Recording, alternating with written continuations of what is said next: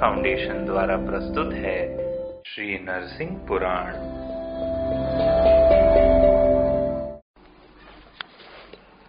ओम नमो भगवते श्री नरसिंहाय नमः। छठा अध्याय। अगस्त्य तथा वशिष्ठ जी के मित्र वरुण के पुत्र रूप में उत्पन्न होने का प्रसंग। सूत जी बोले ब्रह्मन परमात्मा भगवान विष्णु से जिस प्रकार देव, दानव और यक्ष आदि उत्पन्न हुए, वह जगत की सृष्टि का वृत्तांत मैंने आपसे कह दिया। अब ऋषियों के निकट जिस उद्देश्य को लेकर पहले आपने मुझसे प्रश्न किया था कि वशिष्ठ जी मित्रा वरुण के पुत्र कैसे हो गए, उसी पुरातन पवित्र कथा को कहूँगा। भरद्वाज जी आप एकाग्रचित हो, विशेष सावधानी के साथ उसे सुनिए।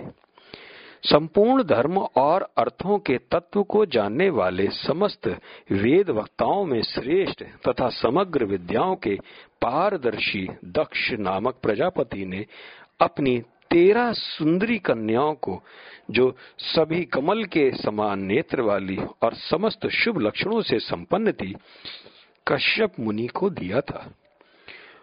उनके नाम बतलाता हूँ। आप लोग इस समय मुझसे उनके नाम जान ले। आदिति, दीति दनु काला, मुहूर्ता, सिंहिका, मुनि, इरा, क्रोधा, सुरभि, विंता, सुरसा, खसा, कद्रु और शर्मा, जो देवताओं की कुतिया कही गई है। ये सभी दक्ष प्रजापति की कन्याएँ हैं। इनको दक्ष ने कश्यप जी को समर्पित किया था। विप्रवर, आदि नाम की जो कन्या थी, वही इन सब में श्रेष्ठ और बड़ी थी। आदिति ने बारह पुत्रों को उत्पन्न किया, जो अग्नि के समान कांतिमान एवं तेजस्वी थे। उन सब के नाम बतला रहा हूँ, आप मुझसे उन्हें सुने। उन्हीं के द्वारा सर्वदा क्रमशः दिन और रात होते रहते हैं। भग, अंशु, अर्यमा, मित्र, वरुण, सविता, धाता, विवस्वान, त्वष्टा, पूषा, इंद्र और बारहवें विष्णु है। ये बारह आदित्य तपते और वर्षा करते हैं। आदिति के मध्यम पुत्र वरुण लोकपाल कहे गए हैं। इनकी स्थिति वरुण दिशा पश्चिम में बतलाई जाती है। ये पश्चिम दिशा में पश्चिम समुद्र के तट पर सुशोभित होते हैं। वहाँ एक सुंदर सुवर्णमय पर्वत है। उसके शिखर सब रत्नमय है। उन पर नाना प्रकार की धातुएँ और झरने हैं। इनसे युक्त और नाना प्रकार के रत्नों से परिपूर्ण वह सुंदर पर्वत बड़ी शोभा पाता है। उसमें बड़े बड़े दर्रे और गुहाएँ हैं। जहाँ बाघ और सिंह दहाड़ते रहते हैं, वहाँ के अनेक अनेक एकांत स्थलों पर सिद्ध और गंधर्व वास करते हैं। जब सूर वहाँ पहुँचते हैं, तब समस्त संसार अंधकार से पूर्ण हो जाता है। उसी पर्वत के शिखर पर विश्वकर्मा की बनाई हुई एक विश्वावती नाम की शोभनपुरी है, जो बड़ी दिव्य तथा स्वर्ण से बनी हुई है और उसमें मणियों के खंभे लगे हैं। इस प्रकार वह पूरी रमणीय एवं संपूर्ण भोग साधनों से संपन्न है। उसी में अपने तेज से प्रकाशित होते हुए वरुण नामक आदित्य ब्रह्मा जी की प्रेरणा से इन संपूर्ण लोकों का पालन करते हैं। वहाँ उनकी सेवा में गंधर्व और अप्सराएँ रहा करती हैं। एक दिन वरुण अपने अंगों में दिव्य चंदन का अनुलेप लगाए, दिव्य आभूषणों से विभूषित हो, मित्र के साथ वन को गए। ब्राह्मर्षि गण सदा जिनका सेवन करते हैं, जो नाना प्रकार के फल और फूलों से युक्त तथा अनेक तीर्थों से व्याप्त है, जहाँ ऊर्ध्वरेता मुनियों के आश्रम दृष्टिगोचर होते हैं, तथा जो प्रचुर फल फूल और जल से पूर्ण है। उस सुंदर, सुरम्य कुरुक्षेत्र तीर्थ में पहुंचकर वे दोनों देवता चीर और कृष्ण मर्ग, मृग चर्म धारण करके तपस्या करने लगे। वहाँ पर वन के एक भाग में निर्मल जल से भरा हुआ एक सुंदर सरोवर है, जो बहुत सी झाड़ियों और बेलों से आवृत है। अनेकानेक पक्षी उसका सेवन करते हैं। वह वह भांति भांति के वृक्ष समूह से आच्छन्न और कमलों से सुशोभित है। उस सरोवर की पौंडरीक नाम से प्रसिद्ध है। उसमें बहुत सी मछलियाँ और कछुए निवास करते हैं। तब आरंभ करने के पश्चात वे दोनों भाई मित्र और वरुण देवता एक दिन वन में विचरण करते हुए, स्वेच्छानुसार घूमते हुए उस सरोवर की ओर गए। वहाँ उन दोनों ने उस समय श्रेष्ठ एवं सुंदरी अप्सरा उर्वशी को देखा, जो अपनी अन्य सहेलियों के साथ स्नान कर रही थी। वह सुमुखी अप्सरा उस निर्जन वन में विश्वस्त होकर हस्ती और गाती थी। उसका वर्ण गोरा था। कमल के भीतरी भाग के समान उसकी कांति थी। उसकी अलके काली काली और चिकनी थी। आँखें कमल दल के समान बड़ी बड़ी थी ओठ लाल थे। उसका भाषण बहुत ही मधुर था। उसके दांत शंख, कंद और चंद्रमा के समान श्वेत परस्पर मिले हुए और बराबर थे।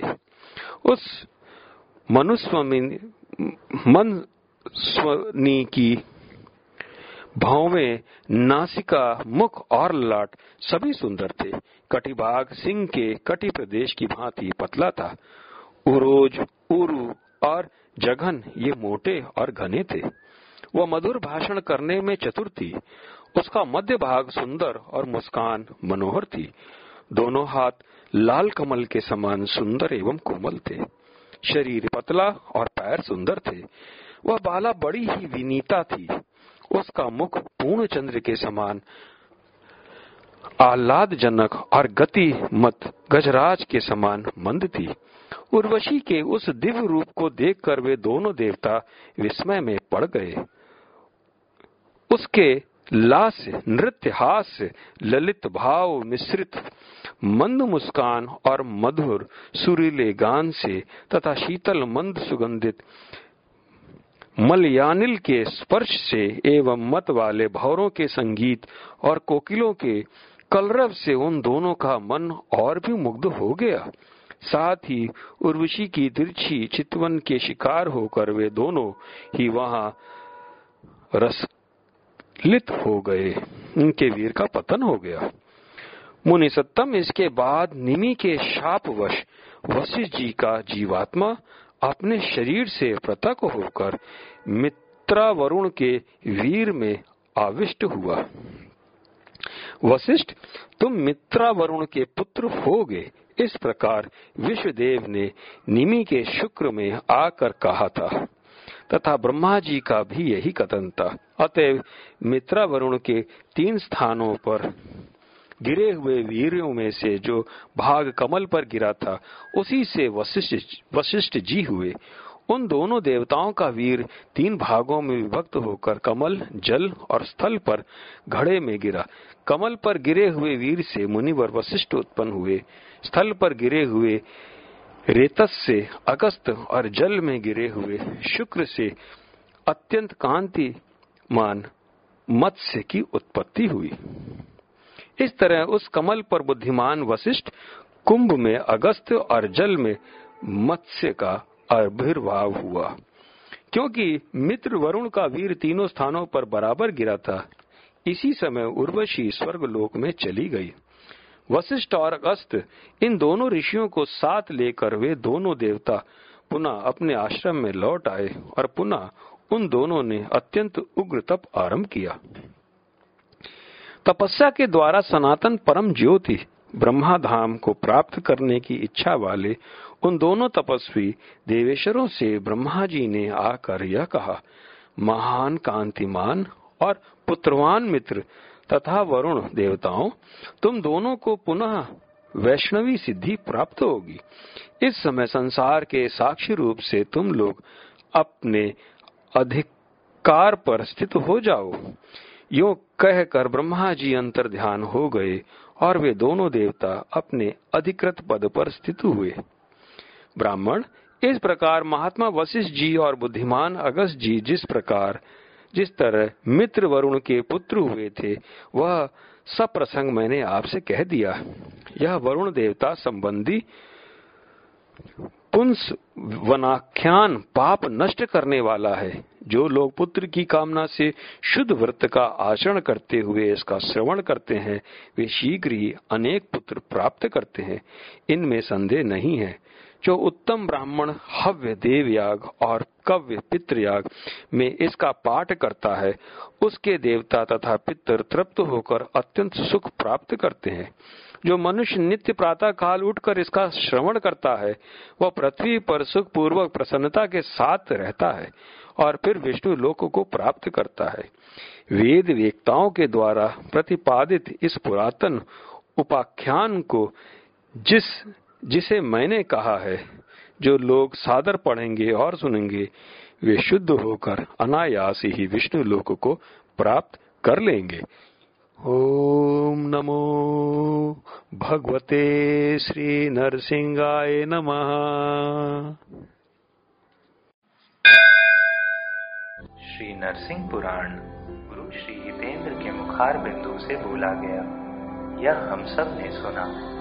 अधिक जानकारी www.lordshrikalki.com पर प्राप्त करें।